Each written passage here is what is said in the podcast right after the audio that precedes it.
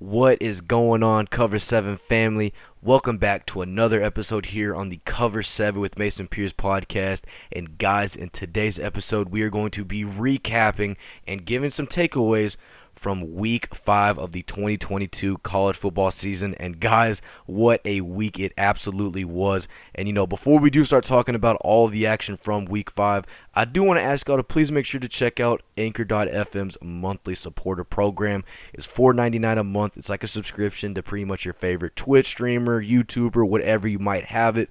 It allows me to be able to better the quality of the podcast, be able to eventually make some of y'all some exclusive members and even certain episodes, and just overall it will eventually start to benefit y'all. But you know, once again, it's not required. I'm not telling y'all have to do it or anything like that. It just simply would be able to help me out a little bit, you know, continue to push all these episodes out for all you beautiful people. But anyway guys, like we always say here on the Cover 7 with Mason Pierce podcast, I do not want to waste y'all's time, so let's get right into today's action. And guys, what a week it was. But first, we have to start first start where it all started, and this was on Thursday night as we had the Utah State Aggies traveling to Provo, Utah to take on the 19th ranked BYU Cougars. Now in this game, it was supposed to be a blowout from the start. BYU should have absolutely manhandled a pretty weak Utah State team that was sitting at 1-3 on the season.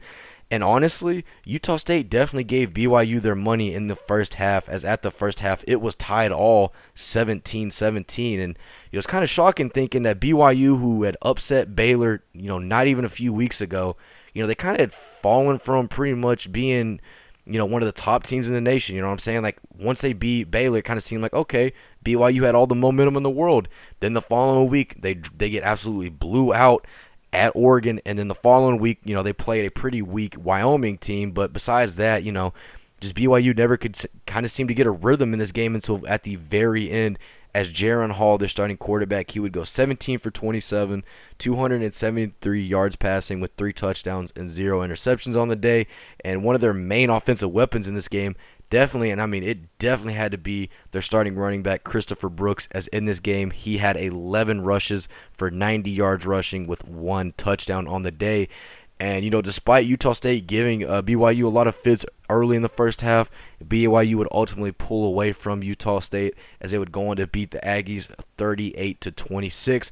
Now, BYU, they improved 4-1 on the year. Utah State falls to 1-4. What's been a pretty disappointing season for a Utah State team that was kind of expected to have, you know, obviously no undefeated season, but definitely be sitting at 500 or a little bit above. So definitely not a start that they wanted. And honestly, for BYU, don't let the record fool you. They definitely are going to be a team that I feel a lot of people are going to definitely give them fits, because if a Utah State team that had no purpose in being able to compete in this game, and they absolutely almost upset BYU, I just don't see it getting any better. And the fact that BYU will also be taking on Notre Dame next week, it's going to be very interesting. So definitely check into that game next week when we talk about our preview for Week 6.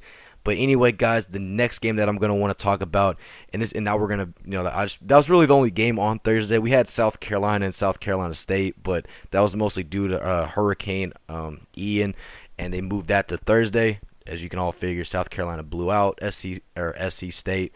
So let's move over to Friday, as we had a pretty big Pac-12 matchup, as we had 15th ranked Washington Huskies traveling over to Pasadena, California in the Rose Bowl to take on the 4-0 UCLA Bruins. Now, this game was going to be definitely a huge test for Washington starting quarterback Michael Penix Jr., as he's been having a fantastic season ever since he transferred from Indiana over up to UW. So, you know, he had a lot to prove in this game, as they are finally going to be playing a pretty decent opponent in UCLA. And I know UCLA, they struggled against South Alabama, but overall, they're not a bad team by any means. Their starting running back, Zach Charbonnet, one of the better running backs in all of college football. But anyway, let's start to talk a little bit about how this game actually went. And to be completely honest, in this game, UCLA was in control pretty much throughout the whole thing, as Dorian Thompson Robinson, their starting quarterback, who feels like he's been with them for the past, 17 years, he had himself finally his breakout game for this season, as he went 24 for 33, 315 yards passing with 3 touchdowns and 0 interceptions. He also had this huge hurdle, which was just absolutely amazing, and he also did get it, done on the ground as well, as he had 10 carries for 53 yards rushing and 1 touchdown. And like we talked about a little bit earlier, UCLA's starting running back Zach Charbonnet, he had himself a day as well, as he had 22 carries for 124 yards rushing with 1 touchdown. And man, did UCLA finally get a groove onto things, as they just pretty much rolled over Washington in this game. Michael Penix Jr., he didn't look too solid today. He had a lot of costly mistakes. Overall, not a horrifyingly bad game, because, shockingly enough, he's had a pretty solid year so far with the Huskies, but definitely this was one of his down games and probably his worst of the season so far, as he would go 33 for 48, 345 yards passing with 4 touchdowns and 2 interceptions. And just honestly, UCLA, despite a late comeback attempt by the Huskies in which they put up 16 points in the fourth quarter, UCLA would hold off the 15th ranked Washington Huskies and would beat them by a score of 40-32. Washington would get their first L of the season, as they now drop to 4-1, and UCLA now improves and remains one of the only left unbeaten teams, as now they improve to 5-0 on the season and 2-0 in conference. So huge win for UCLA.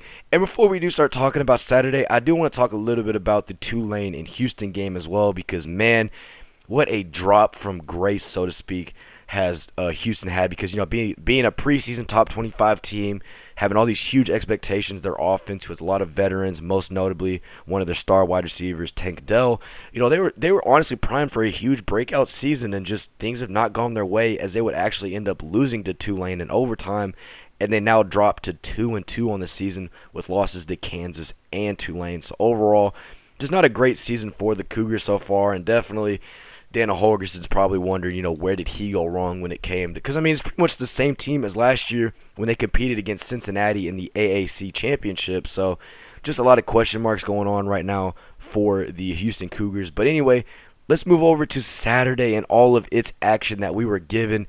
And man, did it not disappoint the early slate. It did not, as we had 2 huge upsets to start off the weekend. And the first game I want to talk about is going to be the 7th-ranked Kentucky Wildcats traveling to Oxford, Mississippi. Excuse me, guys, to take on the 14th-ranked Ole Miss Rebels. Now, both teams are undefeated going into this game. Kentucky, they had a lot to, they had a lot more to be able just to prove necessarily. I don't know if the right word is prove, but they had a lot that they wanted to be able to prove to the nation that they are still worthy of being a top 10 team. And then on the flip side for Ole Miss, they wanted to be able to prove to the whole nation that they deserve to be a top 10 team. You know what I mean? Because they've had a pretty weak schedule so far. They haven't really played anybody that has challenged them. Whether they have played Power 5 opponent in Georgia Tech, but we all know how Georgia Tech's been. So anyway, in this game, honestly, the quarterback play was not even horrifically bad. Will Levis, the starting quarterback for Kentucky, he had himself a pretty solid day, as he would go 18 for 24, 220 yards passing with 2 touchdowns and no interceptions. So good day for him. But the main story in this game is going to be Ole Miss and their running back room, because man, did they definitely carry the load of the offense for the Ole Miss Rebels, as their leading rusher in this game, and you probably thought it would have been Zach Evans, but it actually wasn't. It was Quinshon Judkins, a freshman out of Alabama. He had himself his best career game so far, as he had 15 rushes for 106 yards rushing and 1 touchdown. And, that rushing game of Ole Miss is so fun to watch, especially if you're a fan of just hard-nosed football. And, they pretty much led Ole Miss in this game and led them ultimately to end up upsetting the 7th-ranked Kentucky Wildcats 22-19, as Kentucky also gets handed their first loss of the season and now will fall to 4-1. And then Ole Miss on the flip side, they improved to 5-0, and they finally get that statement win that I know a lot of Ole Miss fans and a lot of SEC fans have been wanting for them to be able to get. So huge win for the Rebels over the Kentucky Wildcats. Now, the next game I want to talk about, and my personal favorite game that we're going to talk about, is going to be the 18th-ranked Oklahoma Sooners traveling to Fort Worth, a.k.a. Funkytown, Texas, to take on my TCU Horned Frogs. Now, the biggest knock on TCU was the fact that their schedule was just not that strong. Week 1, they played up in Boulder, Colorado. They they took pretty much care of a Colorado team that honestly is a top 10 or is a bottom 10 team in Division I football as a whole, whether it is FCS or FBS. They're just that bad. You know, then they went and played Tarleton State, and then they went and played SMU 2 weeks ago. You know, they really hadn't proved much, I guess you could say, to a lot of the other fans in the nation, but definitely this was their first real game of the season as Oklahoma, who, despite coming off a loss to Kansas State, still had an amazing offense with the likes of Marvin Mims and their starting quarterback, Dylan Gabriel. And when I tell y'all, and being at the game up close and personal, I was shocked how it started because, man, did this TCU offense just get on a roll. Max Duggan, the starting quarterback for TCU, he had himself another just great day as he would go 23 for 33, 302 yards passing with 3 touchdowns and then 0 interceptions. Dylan Gabriel, he wasn't able to have a full game slate. Unfortunately, he would leave the game with a concussion, but on the day he would go 7 for 16 for 126 yards passing with 0 touchdowns and 0 interceptions. And not to mention in this game, there was just a lot of bad drops and a lot of bad, just throws. Overall, it was just a really rough game for Oklahoma and their offense. And when you see that 24, you're like, okay, well, they did something. That last touchdown came in garbage time, so it really was nothing like impressive.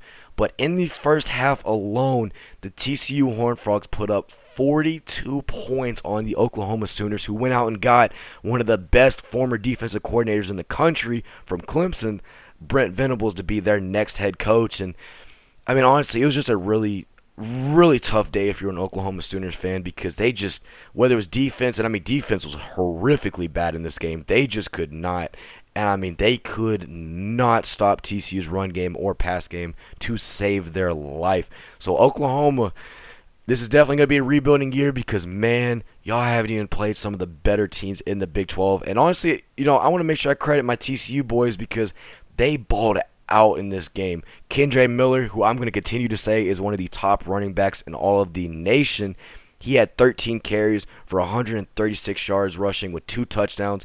And then Max Duggan, the quarterback, one of the toughest guys in the country, he also had a great day rushing as he had 5 carries for 116 yards rushing with 2 touchdowns and a long of 67.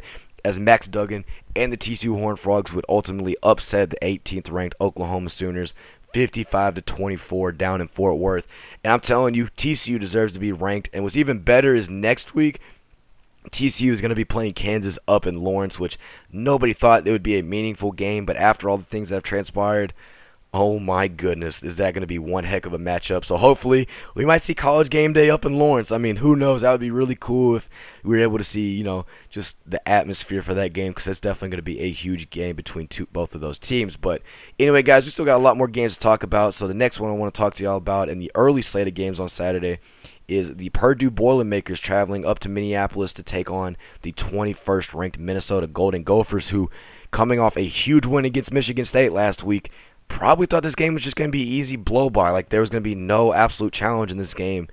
And, you see, the issue was the quarterbacks in this game just could not play at all, even for Purdue and Minnesota, as Minnesota's starting quarterback Tanner Morgan had a horrifically bad day as he went 18 for 33, 257 yards passing with 0 touchdowns and 3 interceptions on the day, which those 3 would end up being very costly at the end.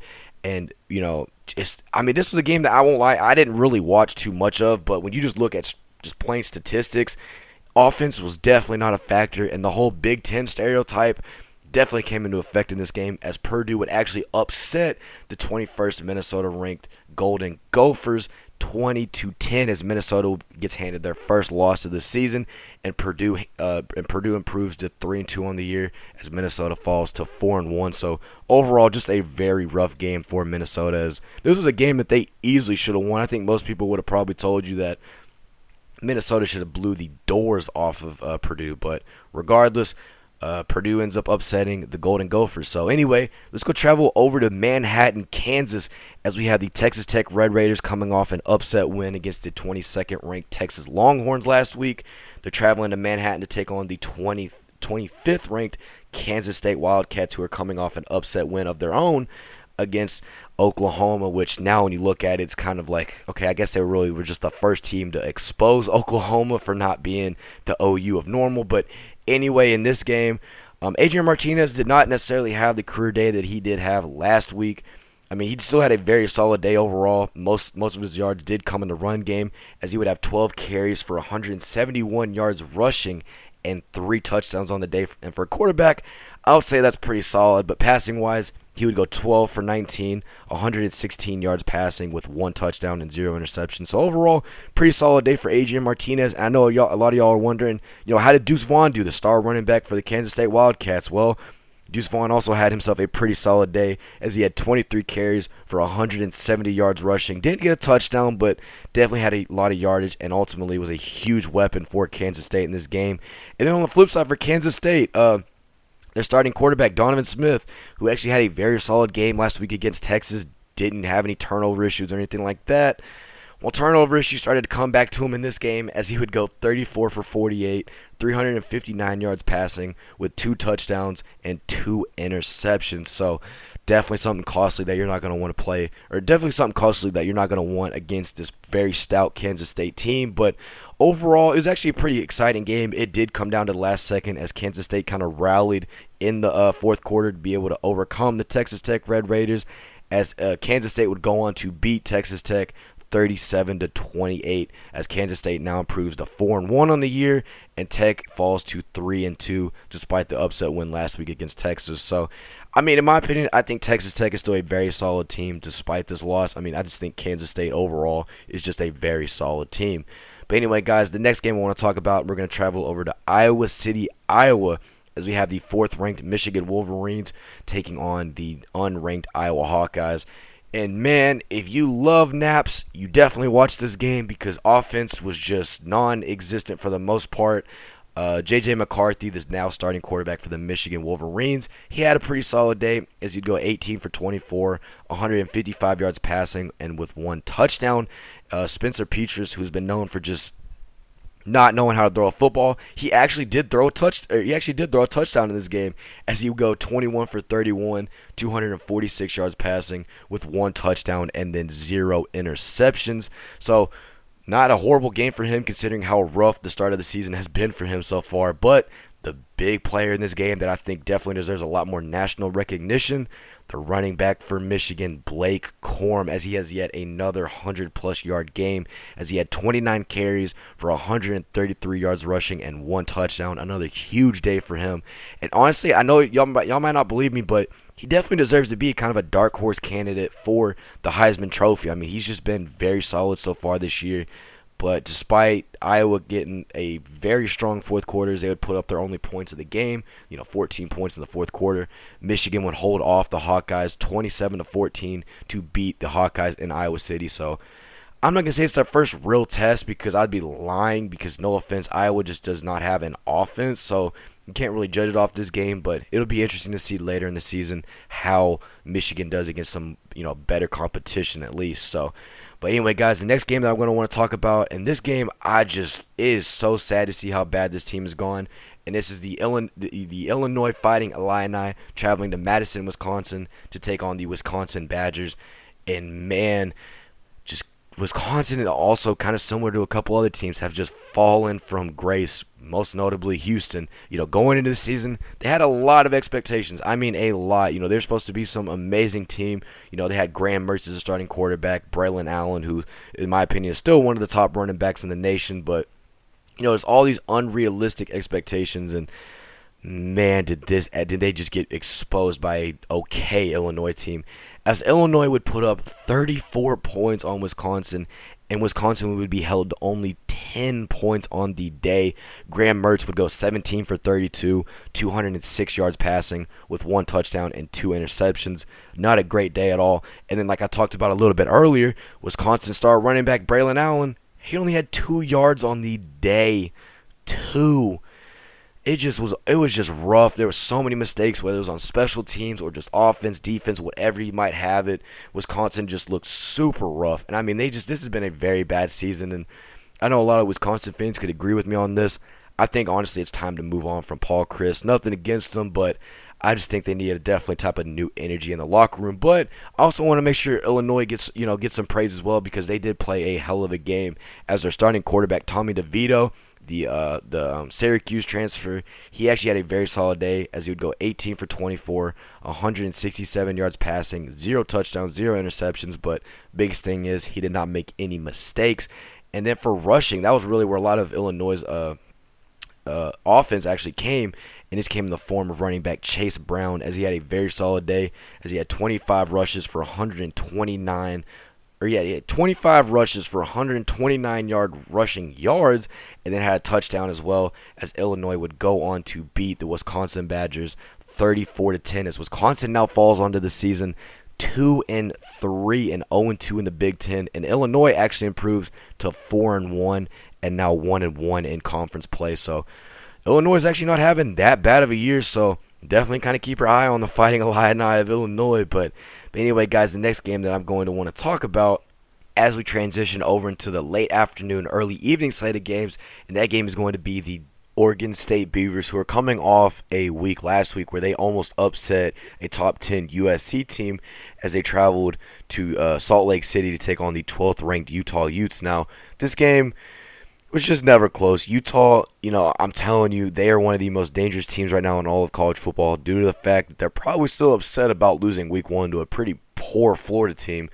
And I mean, Cameron Rising for Utah, he had himself a very great day, as he went 19 for 25, 199 yards passing with 3 touchdowns and 0 interceptions.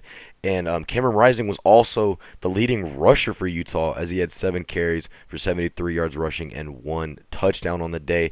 And there's not too much to cover. Utah's defense was very solid in this game against Oregon State. Oregon State threw a total of 4 picks over 4 quarterbacks. So, yeah, not the greatest game for Oregon State by any means, but besides the point, Utah would end up getting the win over the Oregon State Beavers 42-16, as now Utah improves to 4-1 on this season, and Oregon State falls to 3-2. Despite being, in my opinion, they're still a pretty solid team. They're better than a lot of other teams, but Utah is definitely a team that definitely should be talking about a lot about when it comes to playoff contention. But anyway, guys, the next game that we are going to be talking about, and this is just one of the best storylines of the whole weekend, and this was the Iowa State Cyclones traveling to Lawrence, Kansas to take on the should-be-ranked Kansas Jayhawks. Now, early on in this game, most specifically the first quarter, there was not really a lot of scoring. Defenses were just completely holding offenses to practically nothing. But in the second quarter, a lot of scoring would start to happen, as Iowa State would put up 8, and then Kansas would put up 14. So going into the half, Kansas was beating Iowa State 14-8. But Jalen Daniels in this game, he wasn't statistically as great as Kansas probably wanted him to, as he only would go 7 for 14 and 93 yards passing. Rushing yards really didn't do much, only had 9 rushing yards on the day, but he did have a touchdown, so there is that. But the main story in this game has got to be Kansas's defense, because, man, did they pick up the slack for a lot of this Kansas offense, because despite Kansas not scoring a single point in the second half, that defense shut down Iowa State's offense and only allowed a field goal in the third quarter, and that was it for the rest of the game. Now, Iowa State's kicker was definitely not one of the best kickers in all of college football, as he would actually end up missing what would be the game-tying field goal pretty much right at the end of regulation, and Kansas would go on to beat Iowa State 14-11, as they now improve to 5-0 on this season, which is the first time they've reached 5-0 since, I think, back in 2007 during their really historic season. So congratulations to all the Jayhawk fans out there on the huge win. I mean, this Iowa State team is not bad by any means. I mean, Xavier Hutchinson, a star wide receiver on Iowa State, he had a pretty solid day despite kind of play calling being a little bit iffy, as he had 13 receptions for 101 yards receiving. So great job by Kansas's defense to hold Iowa State to only 11 points on the day, as they upset the Cyclones, who almost beat Baylor last week 14-11, as the Kansas Jayhawks now improved to 5-0 for the first time since 2007. So huge win for the Jayhawks. But anyway, guys, the next game that we are going to be talking about, I want to talk a little bit, not going to talk a lot about it, but I want to talk about Michigan State traveling to Maryland to take on the Maryland Terrapins. Now, for Talia Tagovailoa, he had an amazing game, 32 for 41, 314 yards passing with 1 touchdown and 0 interceptions. So, really didn't, no mistakes, which is kind of always seemed to be the thing with Talia, is that he throws a lot of interceptions. He'll throw a lot of yardage, but always has a lot of interceptions. Peyton Thorne on the opposite side for Michigan State didn't have the greatest day. He went 27 for 44, 221 yards passing with one touchdown and zero interceptions. Now, definitely the story of the game for Maryland's offense and the kind of their offensive production had to come in the form of freshman running back Antoine Littleton. As in this game against what was supposed to be pretty stout Michigan State defense, he had 19 rushing attempts for 120 yards rushing and one TD on the day. So huge game for the freshman for Maryland. And other than that, I mean, Michigan State just once again was not able to get anything going. The rushing game was non-existent. Jarek Broussard. I'm sorry, guys, I don't mean to mispronounce his name. You know, he struggled. He left the game with an injury. Just overall, very rough game for Michigan State, as Maryland would go on to beat the Spartans 27-13 as Maryland improves to 4-1 on the year. So the Terrapins, they're having a pretty solid season so far. And then Michigan State, who was a preseason top 25 team, they now fall to 2-3 on this season. But anyway, guys, let's get back into the Big 12 as we travel to Waco, Texas, as we have the 9th-ranked Oklahoma State Cowboys taking on the 16th-ranked Baylor Bears. Now, the biggest thing in this game was how would Spencer Sanders do against a Baylor defense, which he has historically had a ton of turnovers against. He's always struggled against. And, man, did Spencer Sanders completely change that narrative in this game, as he would go 20 for 29, 181 yards passing with one touchdown and only one interception. He also would be the leading rusher for Oklahoma State, and it kind of seems to be a trend in Week 5 that a lot of quarterbacks would be the leading rushers for their team, but Spencer Sanders had a great day on the ground as well, as he had 14 carries for 75 yards rushing and one touchdown. And on the flip side for Baylor, Blake Shapen, the young quarterback that took over Gary Bohannon's job, you know, he didn't have the greatest day by any means, but he definitely started to just slowly improve throughout the game, as he would go 28 for 40, 345 yards passing with two touchdowns and two interceptions, which would end up being, obviously when you look at the score, pretty costly for Baylor. But besides that, a huge day, I mean a huge day for Baylor wide receiver Monari Baldwin, as he went off against the OSU secondary, as he had 7 receptions for 174 yards receiving and 2 touchdowns on the day. So pretty solid game for him. But despite that, Oklahoma State's defense was able to hold Baylor pretty much to almost 0 points going into the third quarter, where they would unfortunately allow 22 points to, and they would allow Baylor to score 22 points in the third quarter. But after that, Oklahoma State shut them down, as they would go on to beat the Baylor Bears in Waco 36-25. So huge win for OSU, as this would be their first game in Big 12 play, and obviously a huge statement win against a top 25 ranked Baylor Bears team. And for Baylor, nothing to hold your head down. I mean, there was a lot of mistakes that they had in this game, a ton, whether it was special teams letting off that 98-yard kickoff return for a touchdown, or just simply, you know, offense not being able to get things clicking, whether it was in the run game or anything like that. You know, there's a lot of things that they do need to fix, but overall, Baylor is still a very solid team. But I think also it also kind of pushes the narrative too that Oklahoma State might just be a very solid team. You know, Spencer Sanders looks a lot more mature. He looks a lot better in the pocket. It definitely is making a lot better decision making than he was a few years ago and even last year. So definitely, Oklahoma State is going to absolutely be a pretty concerning team, at least me for a TCU fan. Definitely going to be concerning when we do play them here in about 2 weeks. But anyway, guys, let's continue to talk about all the action that we had in the late afternoon / early evening slate of games. And the next game that I'm going to want to talk about is going to be the 17th ranked Texas A&M Aggies traveling to Starkville, Mississippi to take on the Mississippi State Bulldogs. And if any of y'all remember listening to the week, excuse me, guys, if any of y'all remember listening to the Week 5 preview and how I talked about, you know, this is going to be a trap game for A&M, because they struggled against Mississippi State last year. They lost to Mississippi State last year at home in Kyle Field, and being in that environment in Starkville with all the cowbells and everything like that, it's going to absolutely phase them. Well, that's pretty much exactly what happened in this game, because, man, did the offense just look absolutely horrendous for A&M. Max Johnson, you know, he would later eventually come out of the game with an injury, but Max Johnson on the day for A&M, he would go 19 for 26, 203 yards passing with 1 touchdown and 0 interceptions. And I personally feel for the kid because a main reason why he also left LSU despite the whole quarterback controversy and, you know, Coach O and all that leaving was the fact that O-line play, he was constantly on his back after every single play, getting sacked, just straight up quarterback pressured, whatever you might have it. And he's got the complete same thing now that he's with A&M. And, man, you could tell they just started to slowly deteriorate him after every single play.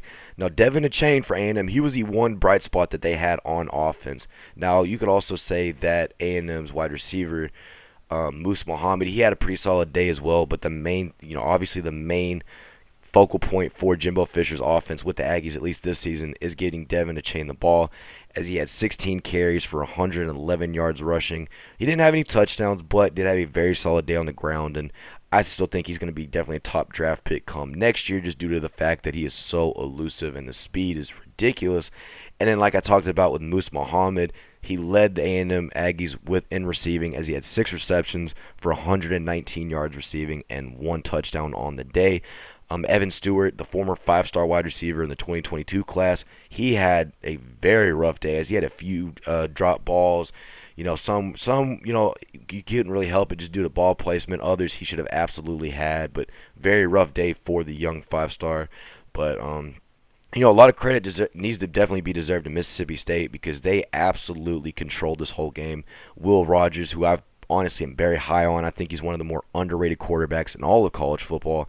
He went 31 for 45, 329 yards passing with 3 touchdowns and 0 picks on the day. And also, I got to give a shout out to Mississippi State wide receiver Ra-Ra Thomas, as he had himself a career day as well, as he had 5 receptions for 134 yards receiving and 1 touchdown. And also, the funniest thing in this game, Mississippi State's defense is really what deserves the credit for allowing them to be able to win this game because special teams, they had a blocked field goal that ended up being returned for a touchdown. Defense just shut down Devin Achane, shut down Max Johnson. I mean, it just absolutely just crumbled this A&M offense. And also, you know, I want to talk a little bit about Haynes King as well, who was supposed to be the next Johnny Manziel as quarterback for A&M. Well, when he came in for Max Johnson in the second half after Max would leave with an injury, he struggled immensely as he would throw 2 interceptions in a quarter span. So, and one of those actually would be returned for a touchdown. So, just a very rough time. And honestly, I think Haynes King, I think the hype needs to chill out with Haynes King and just A&M in general. I think definitely they were a little bit too overhyped. They're still very young. I think over time, once they continue to get more and more recruits in, they start to develop recruits the right way and everything, they'll be obviously a top 25 team. But at least this season, can we please just get A&M out of the top 25? Just for the love of everything, I'm tired of seeing A&M being treated like there's some threat in the SEC, because they won't. Because next week when they go to Tuscaloosa and they play Alabama, you're going to really see just how big of a difference it is. And, you know, just because you have the 5 stars doesn't mean you're a better team because, you know, like we all know, and I know I've said it numerous times, A&M had the number 1 recruiting class last year and the number 1 recruiting class in history.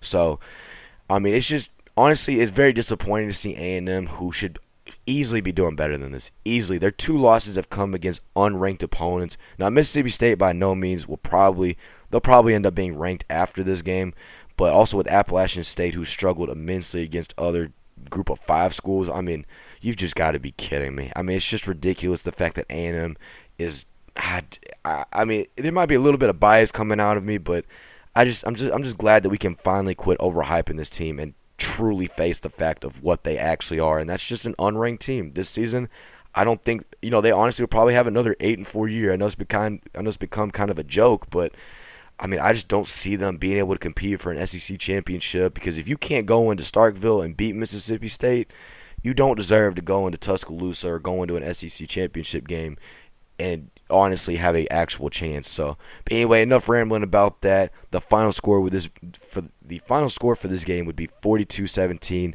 as Mississippi State would beat the 17th ranked Texas A&M Aggies.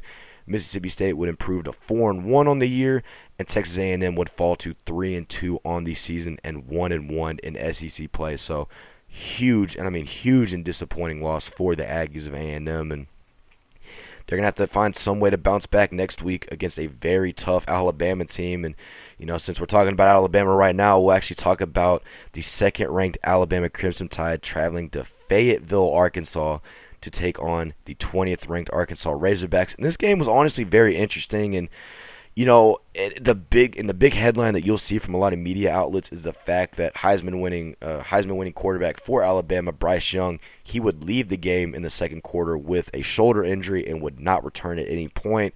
And when Bryce Young did leave the game, his final stats on the game were 7 of 13, 173 yards passing with one touchdown and one interception.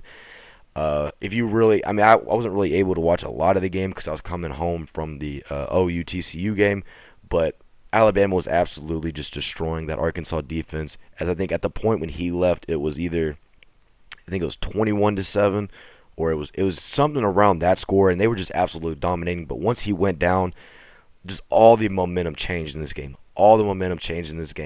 And, you know, Jalen Milroe would come in. He had a pretty solid, you know, first drive with Alabama, as he would actually score on that first drive. But after that, in the third quarter, things started to get very interesting as Arkansas would put up 16 unanswered points on the Crimson Tide. But Alabama made sure to recheck them in the fourth quarter with 21 points on Arkansas's 3 in the fourth. And huge credit for Alabama in this game has got to be the transfer from Georgia Tech, Jahmyr Gibbs, who had a career day against Arkansas as he had 18 carries for 206 yards rushing and 2 touchdowns on the day. So, amazing day from Jahmyr Gibbs. I loved him when I saw him playing at Georgia Tech, and I knew the second he transferred to Bama, he was going to be an immediate impact for that Crimson Tide offense. And then on the flip side as well, for Arkansas, KJ Jefferson definitely has had a lot of better games, as he would go 13 for 24, 155 yards passing with 1 touchdown and 0 interceptions. And the one bright spot really on Arkansas's offense has got to be coming from sophomore running back Raheem Sanders, as he had 22 rushing attempts for 101 yards rushing and 1 touchdown. And that would really honestly be all the offense that Arkansas would have in this game. And you're looking at the score and you're probably wondering, you know, how was that? But, I mean, just Arkansas was really never able to get a lot going. And ultimately, Alabama took advantage of that despite not having their Heisman-winning quarterback Bryce Young in the game, as Alabama would go on to blow out the Arkansas Razorbacks 49-26 as Bama improves to 5-0 on the season, and Arkansas now falls to 3-2. Now, anyway, guys, the next game that we're going to be talking about in this late afternoon / early evening slate of games is going to be the 22nd-ranked Demon Deacons of Wake Forest traveling to Tallahassee, Florida, to take on the 23rd-ranked Florida State Seminoles. Going into this game, I could already tell you that Wake Forest's offense, if it completely rolled, if Sam Hartman was able to get things going and clicking and just all around that whole offense of Wake Forest, they would completely run over Florida State, and that's pretty much what they did. I mean, despite when things started to get kind of interesting in the second half, I mean, just Wake Forest, if you watched the game at all, you knew they controlled pretty much from start to finish, as Sam Hartman had himself another amazing game, as he went 22 for 34, 234 yards passing with 2 touchdowns and 0 interceptions on the day. And also Jordan Travis for Florida State, their starting quarterback, he had himself a pretty good game as well. I'm not going to discredit him at all, as he would go 23 for 35, 281 yards passing with 3 touchdowns and 0 interceptions on the day. But the big X factor for Wake Forest in this game, and what separated them from Florida State, would have to be their sophomore running back, Justice Ellison, as he had 18 carries on the day for 114 yards rushing and 1 touchdown, as well as him, obviously, and Sam Hartman, who just led this high-powering Wake Forest offense to a win over the Florida State Seminoles, 31-21, as Florida State would be handed their first loss of the season, and Wake Forest would improve to 4-1. So both of these teams now sit at 4-1 in just total record. You know, honestly, Florida State, they're not a bad team. This was their first real game. You could say LSU was, but I really wouldn't say that, because LSU looked so rough in that first game, and that might have just been Florida State being good. But honestly, I'm glad that Mike Norvell and the Noles are finally able to kind of get things on the right track, and hopefully as they continue to dive deep even more into ACC play throughout the season, I hope they continue to improve a lot more. And I mean, when Florida State's doing good, college football's doing good, and I definitely look forward to seeing what the Noles are able to do. But Wake Forest did win this game, and Honestly, they deserved it a lot. Sam Hartman is playing absolutely out of his mind and definitely needs to get a lot more recognition for how well he is. But anyway, just to recap it, Wake Forest defeated Florida State 31-21 as they now improve to 4-1 on this season. And finally, the last game that I do want to talk about from the late afternoon or early evening slate of games is going to be the Northwestern Wildcats traveling to Happy Valley to take on the 11th-ranked Penn State Nittany Lions. And by no means was this game a shocker at all.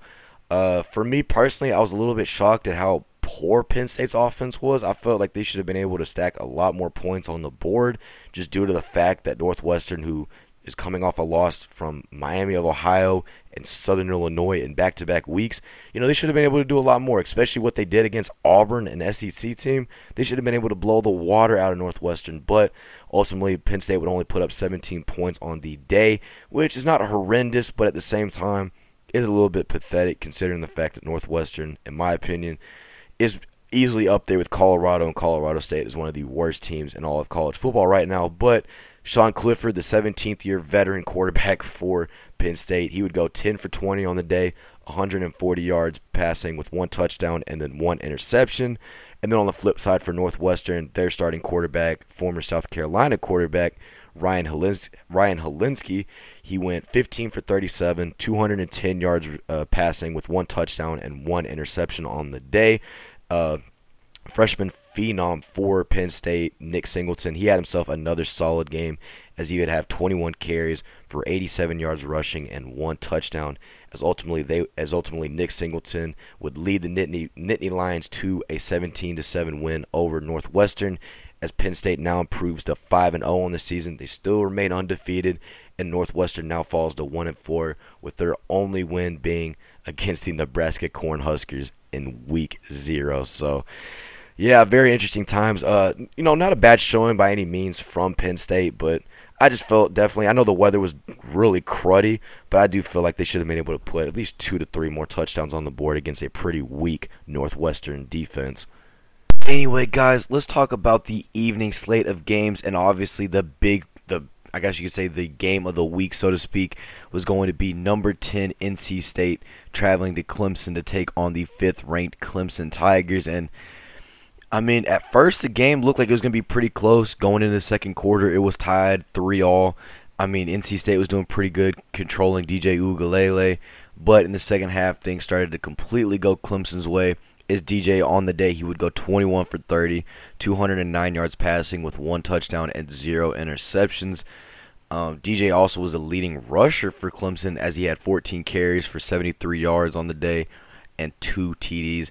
And ultimately, I mean, it wasn't a bad game. Definitely not ABC worthy in my opinion. I mean, I know it's a top 10 matchup, so it's going to get that recognition. But overall, I think both teams they're solid. I wouldn't say they're great. Definitely not top 10 worthy because I think once each team plays say like Clemson plays Ohio State or one of these other schools, it's not even going to be competitive. But besides that, Clemson played very solid. Their defense looked really good against, you know, an offense that was supposed to absolutely blow them out of the water in this game. And, you know, a lot of people were expecting NC State to go into Clemson and upset them, which I never really understood that much because it always seems like anytime a team tries to go to Clemson and upset, and it just never really goes well. I mean, I don't know what it is about playing in Death Valley, but just most people can't ever handle it. But anyway, Clemson would go on to beat the NC State Wolfpack 30-20 as now NC State gets handed their first loss of the season, and they fall to 4-1, and Clemson continues to stay unbeaten as they improve to 5-0 on the season. Anyway, guys, the next game that we're going to be talking about, and probably one of the biggest shockers of the weekend, in my opinion, is going to be the number 1 ranked Georgia Bulldogs traveling to Columbia, Missouri to take on the Missouri Tigers. Now, this game, when you look at based on just about the talent on each side of the ball, Georgia should have completely blew the water out of Missouri. It should never have been a close game or anything like that. And, you know, Missouri, I don't know what it was, but they had that dog in them literally because at halftime they were leading Georgia 16-6. Yes, you heard that right. Missouri was beating Georgia, who, mind you, allowed Kent State to put up 22 points on them last week. Excuse me, guys. Allowed Kent State to put up 22 points on them last week, and then now proceeded to let a pretty weak offensive team in Missouri put up 16 in the first half. Now, in the second half, Stetson Bennett and the Georgia offense, they finally started to get things going. Now, Stetson Bennett by no means had a great day at all, as he went 24 for 43, 312 yards passing with 0 touchdowns and 0 interceptions. But Georgia's defense would continue to help save them. And don't get me wrong, Georgia's secondary got toasted by a couple wide receivers on Missouri. But overall, I mean, just a very rough day for the Bulldogs, because not only did they kind of get not exposed, but they just got kind of embarrassed in front of a team that they should have easily cleared. Like, it should never have even been a contest. But right at the end of the game, Georgia scores the game-winning touchdown as they go on to beat the Missouri Tigers 26-22. Now, if I'm an AP poll voter, what I would want to do probably is let Bama slide up to, you know, number 1, put Ohio State at number 2. Georgia will probably end up being at 3, but maybe Michigan might end up getting moved to 3 and then put Georgia at 4. I think Georgia definitely deserves to still be in the top 10 despite kind of a rough past 2 weeks, but definitely I think there needs to be a new number 1 and 2, and I think Bama at 1 and Ohio State at 2 would be a lot better right now than having Georgia at 1 and Bama at 2. But that's just my opinion. You know, we all think differently, and you know, if y'all have if y'all think y'all have a better way of doing it, let me know. I would absolutely love to hear it. But anyway, guys, the Georgia Bulldogs almost got upset by the unranked Missouri Tigers, as Missouri now falls to 2-3 on the year, 0-2 in SEC play, and Georgia improves to 5-0 and 2-0 in SEC play. But anyway, guys, the next game I want to talk about, and another stunner, and this game really was a stunner, because it's kind of similar to the Georgia game, but this is actually the outcome that, you know, should have never happened at all. And this is with Georgia Tech traveling to Pitt to take on the Pittsburgh Panthers, the 24th ranked Pittsburgh Panthers, mind you. Now, Georgia Tech, this is the first game out of the Geoff Collins era. Geoff Collins, their former head coach, got fired earlier this week. So, a lot of drama going on in Georgia Tech. You know, nothing really was, you know, there's not really any type of expectations for this game other than the fact that Kedon Slovis and the Pitt Panthers should absolutely steamroll over Georgia Tech. And funny enough, that's not even really what happened. Now, Kedon Slovis had a pretty good statistic day, as he would go 26 for 45. 305 yards passing with 3 touchdowns and 1 pick. And, you know, outside of that, you know, there really wasn't a lot that Pitt did amazing on offense. But for Georgia Tech, he absolutely had himself a day. Their senior running back, Quinshon Hall, he had a fantastic game, as he had 20 carries for 157 yards rushing. He didn't get a touchdown, but definitely carried the load for a pretty weak Georgia Tech offense, as he would actually lead them to a 26-21 win over the 24th ranked Pitt Panthers. I mean, just wow. Like, I don't think anybody saw Georgia Tech beating Pitt in this game at all. I know I personally didn't. I know pretty much any college football fan out there did not see this coming at all. Like, I'd be lying to you if I said I was an expert at either of these teams, because absolutely I'm not. But, man, the fact that Georgia Tech was able to overcome all the adversity they were facing and be able to beat a Pitt team, especially how good Pitt is on offense, it was just a huge win and morale boost for that Georgia Tech program. So Georgia Tech, they get their second win on the season, and they improved to 2-3 and 1-1 in ACC play. And then Pitt gets handed their second loss of the season, as they now fall to 3-2. And then 0-1 Pac-12 in ACC play. So definitely a huge, disappointing loss for Pitt, because kind of similar to Georgia, this was a game that, you know, they should have blown out their opponent, but ultimately they would end up being upset by the Georgia Tech Yellow Jackets, who, you know, just had their head coach fired. Quarterback was really not, you know, he's okay, but didn't really play a huge part in this game. So just, it's a huge, and I mean huge, disappointing loss for the Pitt Panthers in this game, as they honestly should have blew out a pretty weak Georgia Tech team. But anyway, guys, I don't want to keep rambling, so let's just travel back down south, as we have the LSU Tigers taking on the Auburn Tigers. Now, both teams going into this game were unranked. Neither one was ranked, which is kind of funny, because it always feels like at least one of them will. But in this case, they were not. I do think LSU will probably end up getting ranked after this, but despite the fact, Auburn, they came out to a quick 17-0 lead in the first half. Robbie Ashford looked pretty solid, honestly, but things started to kind of take a turn for the worse in the second half, because LSU, They finally started to get their rhythm on offense. Now for Auburn-wise, TJ Finley, he's out with some type of shoulder injury, so they're having to have now the former Oregon quarterback Robbie Ashford. He's going to have to step up, the redshirt freshman. And he definitely struggled today. He definitely struggled on Saturday, I will not lie, as he went 19 for 38, 337 yards passing with 2 touchdowns and 1 interception on the day. Not the worst, but definitely not his best. And another huge thing for Auburn, and what probably killed him a lot on offense, they were not able to get their star running back Tank Bigsby going, as Tank only would have 12 carries for 45 yards rushing on the day, which for a guy that it definitely is a huge workhorse for your offense, you definitely going to want to see a little bit more production. But the whole thing of this game really is not LSU's offense, because LSU's offense was, no offense, they really were not that great. It was the defense that absolutely showed up in this game and what allowed them to be able to win this game, as they had 2 picks on the day. And that defense started to look like the old LSU that we've gotten so adjusted to. But ultimately, LSU would hold off Auburn, as it would go on to beat the Auburn Tigers at Jordan-Hare 21-17, as LSU improves to 4-1 on the season and 2-0 in SEC play, and Auburn now falls to 3-2 on the year and 1-1 in SEC play.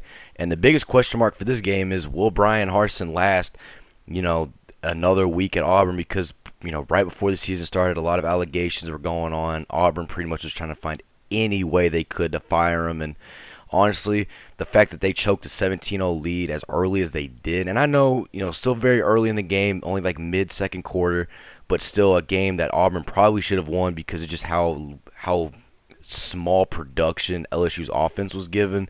So just a very disappointing loss, and I know Auburn fans are not excited at all at the fact that they lost to an LSU team that just doesn't have an offensive identity yet, so... But anyway, LSU would take down the Auburn Tigers 21-17, as we might have seen Brian Harsin coach his final game at Auburn. So we'll kind of wait and see how that goes during the week. We've already seen one coach, Geoff Collins, over at Georgia Tech get fired. So who knows what happens. But anyway, guys, we're going to stay in the South, as we're going to go over to Austin, Texas, as we have the West Virginia Mountaineers taking on the Texas Longhorns. Now, when this game first started, it looked like a blowout, because going into halftime, Texas was leading West Virginia 28-7. Hudson Card looked phenomenal in this game, as he would go 21 for 27, 303 yards passing with 3 touchdowns and 0 interceptions. Arguably his best career game so far. JT Daniels, he did okay. Nothing crazy. There was a few and passes, but on the day, he would go 29 for 48, 253 yards passing with 1 touchdown and 0 interceptions. Now for Texas in their run game, Bijan Robinson, arguably the best running back in all of college football, he continued to do Bijan Robinson things, as he had 21 carries for 101 yards rushing and 1 touchdown on the day. Xavier Worthy, Texas's #1 wide receiver and one of the top wide receivers in all of college football, had himself a day as well, as he had 7 receptions for 119 yards receiving and 2 touchdowns, as ultimately they would lead Texas to a 38-20 win over the West Virginia Mountaineers. Now West Virginia, they only put up 7 points in the first half and only 13 in the second, which that 13 points would come in the form of the fourth quarter, but ultimately Texas finally was able to get a bounce-back win that they needed after getting upset last week at Texas Tech. So, great win for UT, as they now head into the Red River rivalry game next week against Oklahoma at the Cotton Bowl. But overall, great win for UT, as they now have got some momentum going into next week. So, but anyway, guys, the next game that I do want to talk about is going to be over in L.A., as we had the Arizona State Sun Devils taking on the 6th-ranked USC Trojans. I almost said USC Sun Devils, the USC Trojans. Now, as you can probably tell, this game, was never really super close. Now, despite kind of the first quarter, after it'd be 14-7, it was semi-close, but Caleb Williams and that offense at USC just started to take off, as they would go on to absolutely destroy Arizona State. And I feel bad for Arizona State, because they're kind of in the same boat as Georgia Tech and a lot of these other schools, where they just fired their head coach. They're looking to be able to find some type of light at the end of the tunnel. And for Arizona State, a lot of people kind of forget they still do have all those NCAA sanctions and everything like that, allegations, lawsuits, whatever you want to call it. They're kind of in a little little situation themselves. So it's going to be interesting to see how all of that unfolds at Arizona State. But USC gets a pretty solid Pac-12 win, as you know they've got to definitely get ready for Utah here in a few weeks, which will absolutely be probably their hardest game of the year. And there's just a few more. There's just a few more games I want to talk about. We had Stanford taking on the 13th ranked Oregon Ducks. Oregon did what Oregon was going to do, as it would go on to beat Stanford. And then finally, the last game, we had Colorado taking on Arizona, and the Buffs just continue to buff everything, and they continue to just absolutely struggle as Arizona will go on to beat Colorado. But anyway, guys, I hope y'all absolutely did enjoy today's college football week 5 recap and takeaway episode. I know I enjoyed doing it. I know I enjoyed looking it up and watching all the college football games that we had in this beautiful week 5. I love the fact that the theme this week was upsets, because, man, did we have a ton of them. So, you know, let me know what y'all's favorite upset or just game overall was. I'd love to hear it. And, you know, guys, thank you again for all the support you've been showing. I absolutely look forward to talking to y'all a little bit more about some NFL football when that recap will come out on Tuesday. So, anyway, guys, I hope you have a fantastic rest of y'all's weekend. Make sure to go watch some NFL football for me. Make sure to get ready for college football week 6, which just feels weird to say. Get ready for college football week 6 coming up here in just a short few days. So, anyway, guys, make sure to go check out the preview for college football week 6, which will be coming out on Wednesday. So, but anyway, guys, I hope y'all have a fantastic rest of y'all's day, fantastic rest of y'all's weekend, and I will see y'all back here on Tuesday for the NFL Week 4 recap. Peace, guys, and I'll see y'all here soon.